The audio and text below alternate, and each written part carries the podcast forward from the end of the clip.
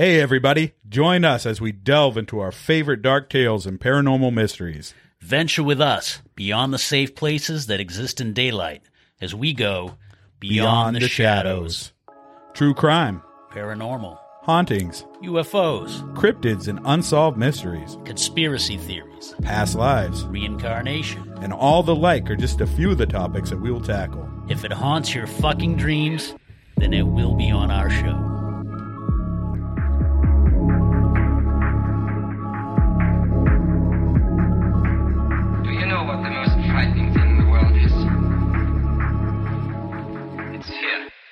The shadows where you found me at.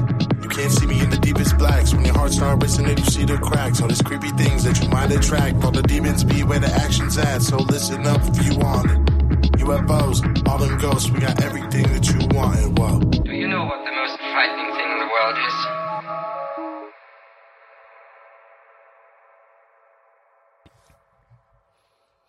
Hey, guys, welcome back to episode 34 of Beyond the Shadows. Welcome back, Shadow People. So the numbers have been uh, pretty flat this week, man. Yeah. I mean, you guys couldn't, like, I don't know, listen twice or something? We're throwing you a two for Tuesday bonus anyway, but right? I read an article that said that what you first thing you should do is when your numbers are flat, go online and blame your listeners. Check. scapegoat. So, so we're going to try something new this week. We got a new uh, concept. yeah, we're gonna do a new series. What are we Yep. calling this one, Ryan? No fucking way. No fucking way. it's just those stories that you're like, no fucking way. It's that true story stuff. When you hear it, you're like, no fucking way that Yeah. happened. So, you know, a classier show would have a classier title, but that's Yeah, not but- us. Yeah, but no class here. So, All right. Uh, what news we going over? so there's a story in Vermont this past week. This is great. Uh, so Eric Edson, uh, 52. I didn't catch where he's from, but he was arrested for burglary or In he was Burlington, sought Vermont. for burglary Yep. in Burlington, and uh, he had a couple means of escape. this is gonna be a little embarrassing for the police. yeah, so he escaped by car, First, then bike, uh, paddleboard, stole a sailboat, a sailboat. Be, Ah. escape by sailboat. tractor. then he ran on foot, and he was eventually arrested after swimming. Yeah, see, So- he should have stuck with the vehicles. Yeah, I think they call that the uh, douchebag decathlon. It's plane, trains, and automobiles.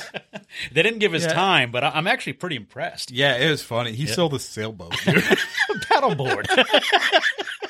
He's fleeing the game wardens and the state police on a paddleboard, uh, Most of the and, time. and it worked. Yeah, right. And he got away. They brought in the Coast Guard, and he got away. yeah, all the way up to the Coast Guard. How embarrassing is that? It doesn't say how it happened, but he escaped a Coast Guard cutter on a paddleboard. Feel safe yet, guys? He's a shifty dude. yeah, no kidding.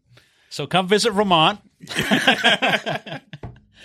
Any of our Vermont listeners, if that guy's related to you or if it is you, thumbs up. Yeah, definitely write in with some pictures. And Yeah, we're gonna come. We'll tell your your story in the fire pit. definitely, definitely. All right, guys, we'll be uh, right back with uh, no fucking way. Do you know what the most frightening thing in the world is?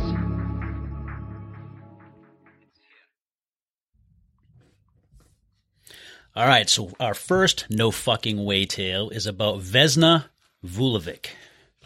No fucking way. you nailed the name. I don't know if I did. Neither do they.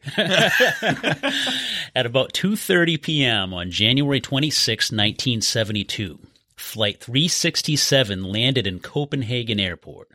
The flight was then boarded by its secondary crew, including 23-year-old Vesna Vulovic, after the passengers had deplaned. Vulovic recalled seeing a particularly agitated man exiting the plane. The plane then departed Copenhagen Airport at 3:15 p.m., carrying 28 passengers and crew. Its destination was Belgrade, Serbia. At 4:01, while over what was then Czechoslovakia, which is the Czech Republic today, a bomb detonated in the luggage compartment, tearing the McDonnell Douglas DC-9 into three pieces, separating the fuselage from the wings. It's estimated that all of the passengers and crew were sucked out into the freezing temperatures where they fell to their deaths. Vesna was pinned down by a food cart in the tail end of the fuselage. The wreckage with her still trapped inside fell 33,000 feet, or 10,160 meters, or 6.31 miles, whichever measurement you prefer, down to Earth where it crash landed in heavy snow at a very favorable angle.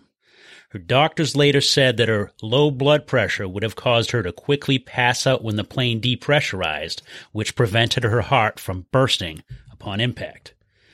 There was a small village nearby the crash site, and Vesna's screams brought out Bruno Honke. He was a former medic in World War II and he administered first aid until rescuers could arrive. She spent the next several days in a coma, where she had fractured uh, a fractured skull, two broken legs, a fractured pelvis, three fractured vertebrae, and several broken ribs. She also suffered ter- temporary paralysis below the waist, but she was alive. Wow. And 10, 10 months later, she would actually walk again. Uh, she suffered a permanent limp after this just due to the twisting of her spine. But I mean, the fact that she lived and then Yeah, walked no again is shit. insane. It was only six miles up. I know. Six miles. In her home country of Yugoslavia, she became a national icon. She continued working for the airline, although she was moved to a desk job as they feared her presence on a plane would be a distraction. it was later determined that a suitcase bomb in the luggage compartment had caused the explosion. No one was ever arrested for the crime, but authorities suspected a Croatian terrorist group of the crime. In 1985, she was recognized by the Guinness Book of World Records for the highest fall ever survived without a parachute, and she was presented with an award by Paul McCartney. She passed away in 2016 at the age of 66, but her record will likely never be passed 6.31 miles without a parachute. Wow. Holy shit. Holy shit. And or better yet, no fucking way. Yeah, no fucking way.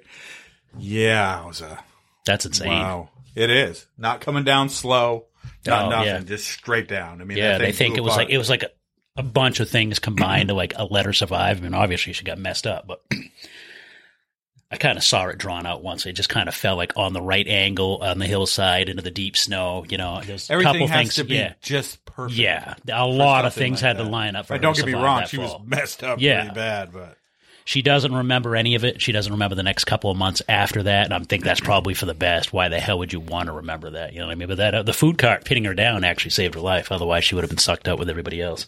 wow. That's not how old was she when that happened? Twenty three. Whoa. Wow. no fucking way. All right, so my story's about Lawn Chair Larry. Larry Walters was born in Los Angeles, California on April 19th, 1949. He lived a pretty normal life, other than he had always been a little bit different from the other kids because of his extreme passion for flight. But Larry didn't just want to fly, he wanted to fly using balloons. He claimed it start when he was started when he was a child at Disneyland. While at the park, he saw a lady who was holding what seemed to be like hundreds of Mickey balloons. He remembered thinking, "I bet if you had enough of those, it could lift you up." I remember thinking that Yeah, same. every, shit. every, kid has thought yep. that. One day he was in the Army Navy surplus store when he saw a weather balloon near the ceiling. This was the very early ideas for Larry's plan. As a kid, he experimented with hydrogen. He made his own hydrogen gas from a homemade hydrogen generator. So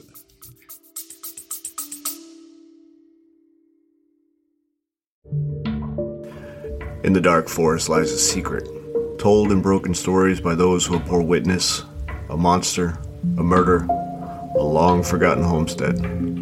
I'm on the search for the ghosts who haunt these places, and I want you to come along. Welcome to Tales, Trails, and Taverns. Here I take an active approach to finding places that people might warn you not to go to.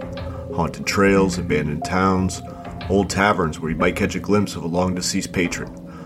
Look, you're probably not going to find me trekking through Arizona looking to have a run in with a Skinwalker, and you certainly won't catch me playing with a Ouija board. But I have spent at least the last 10 years seeking out creepy, haunted, and abandoned places to explore. So lace up your boots, grab a working flashlight, and join me as I tell the tales, hike the trails, and grab a cold pint at the local tavern. You can find the podcast on Apple, iHeartRadio, and Spotify. You can find show updates on Instagram, TikTok, Threads, Facebook, and YouTube. And also check out the blog at talestrailsandtaverns.com. And now, I hope you enjoy the rest of the show.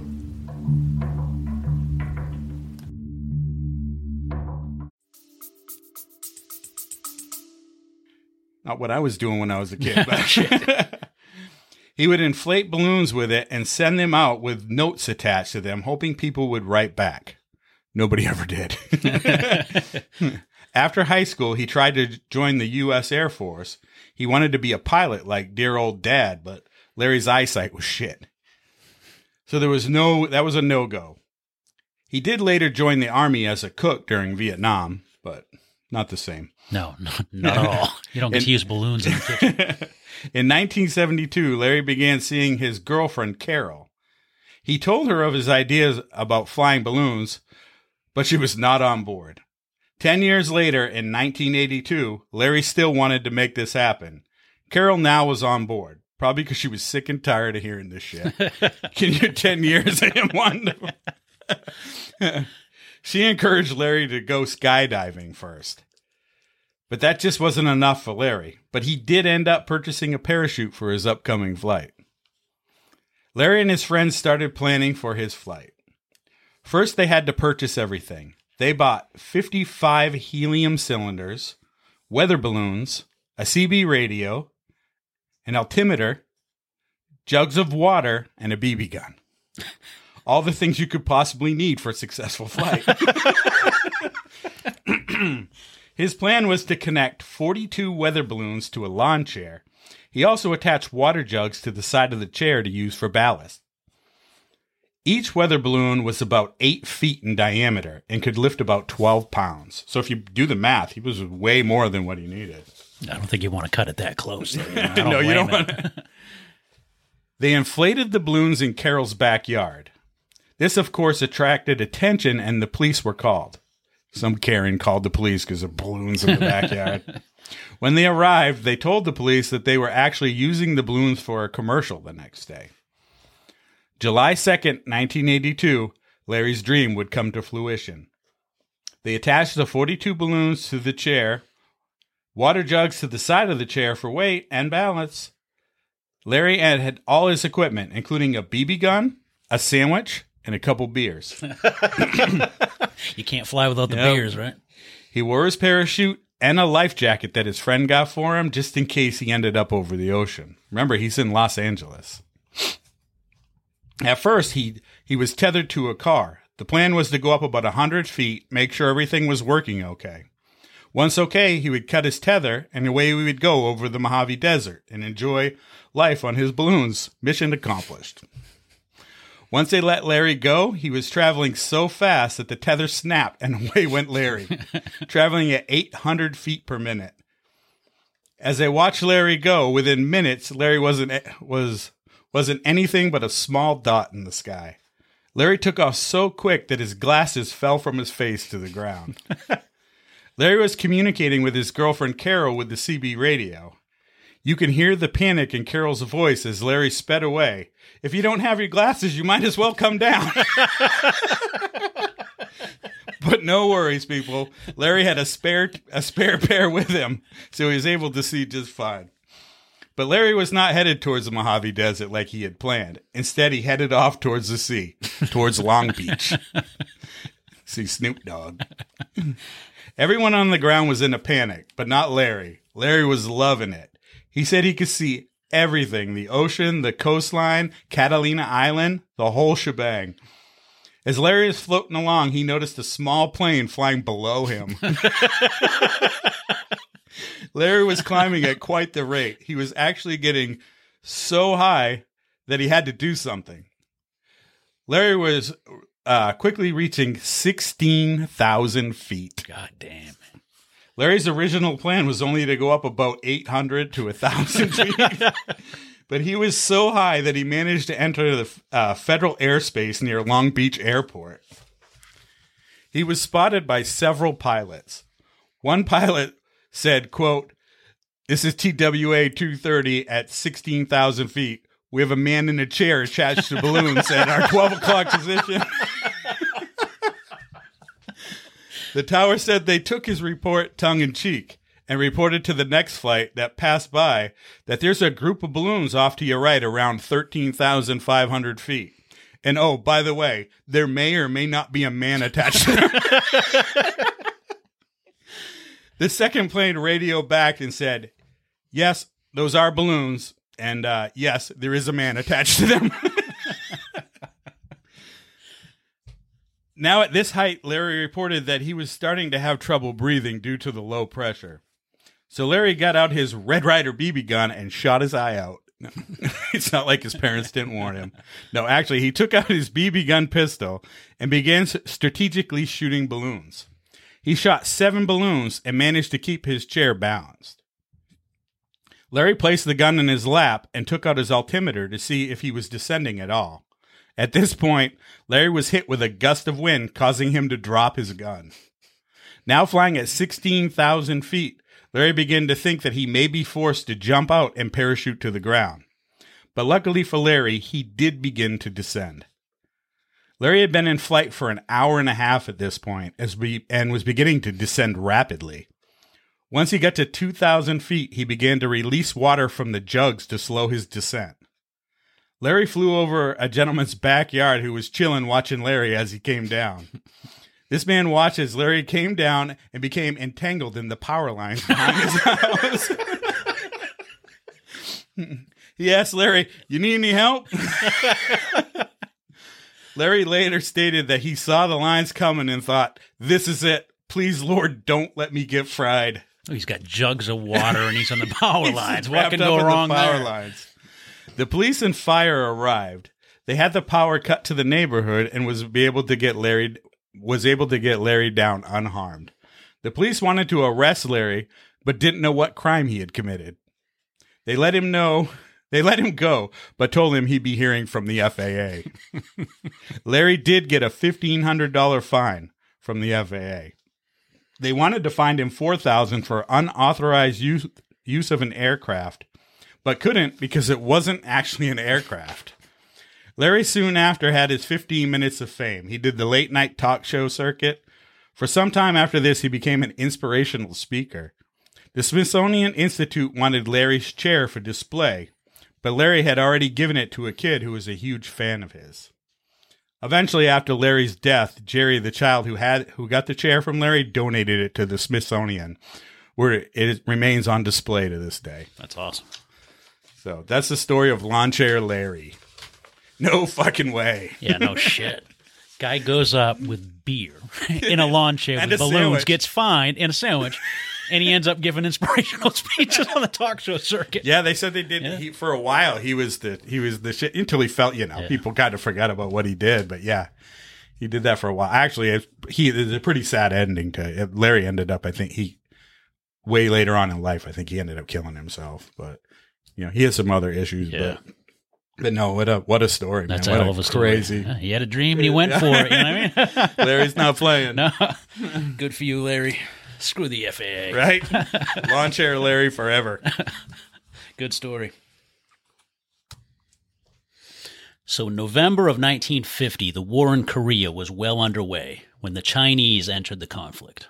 120,000 of them came across the border to surprise and surround the U.S. Marines stationed in the Chosin Reservoir area. Along with the troops from the UN, they numbered about 30,000 in total. The UN troops, however, were able to break free and withdraw to Hungnam. The Marines were left in temperatures well below freezing, which was affecting their equipment. The roads froze, and the tank's fuel lines were beginning to rupture. They were also critically low on the mortar shells, which they desperately needed to defend themselves. At the time, it was common to use code names when making requests. The mortar shells were codenamed Tootsie Rolls, and so the request went out, and they waited. When the airdrop was finally made, sure enough, they found the Tootsie Rolls. Not mortar shells, but actual candy Tootsie Rolls. These soldiers were cut off and surrounded, low on ammo, and with equipment that was breaking down, and someone sent them candy. it could have been a disaster, but they proved to be resourceful. The Marines chewed on the Tootsie Rolls and softened them, then used the material to plug the holes in the fuel lines. The cold air quickly solidified the material, sealing the holes. With the tanks up and running again, they attempted their escape. They took heavy, heavy casualties, but eventually did make their way out of the Chosin River area. Those few who made it out called themselves the Chosin Few. And they owed it all to bravery, ingenuity, and candy. no fucking way. That's crazy. Imagine being the guy hand on the radio at, at HQ, though. I mean, they're asking for. They're surrounded. They're telling you their their situation. He's like, uh, Tootsie Roll. That's what they asked for. I don't know. Send them a fucking bag of candy. How did they even have that many Tootsie Rolls sitting around at headquarters? oh, dude, the military's got fucking candy on candy. That's When- crazy. When we were in Desert Storm, Yeah. or uh, just after Desert Storm, every every candy company uh, would send boxes upon boxes. You know, they would send stuff like that to the military. They donate boxes, so there was that- candy I everywhere. could assume that these guys that are under fire, though, that's not what they're asking for. and can I get a Mars bar? the fact that they made it work is just insane. wow, that's funny. Good story. All right, so finally we have the sad tale of Elmer McCurdy.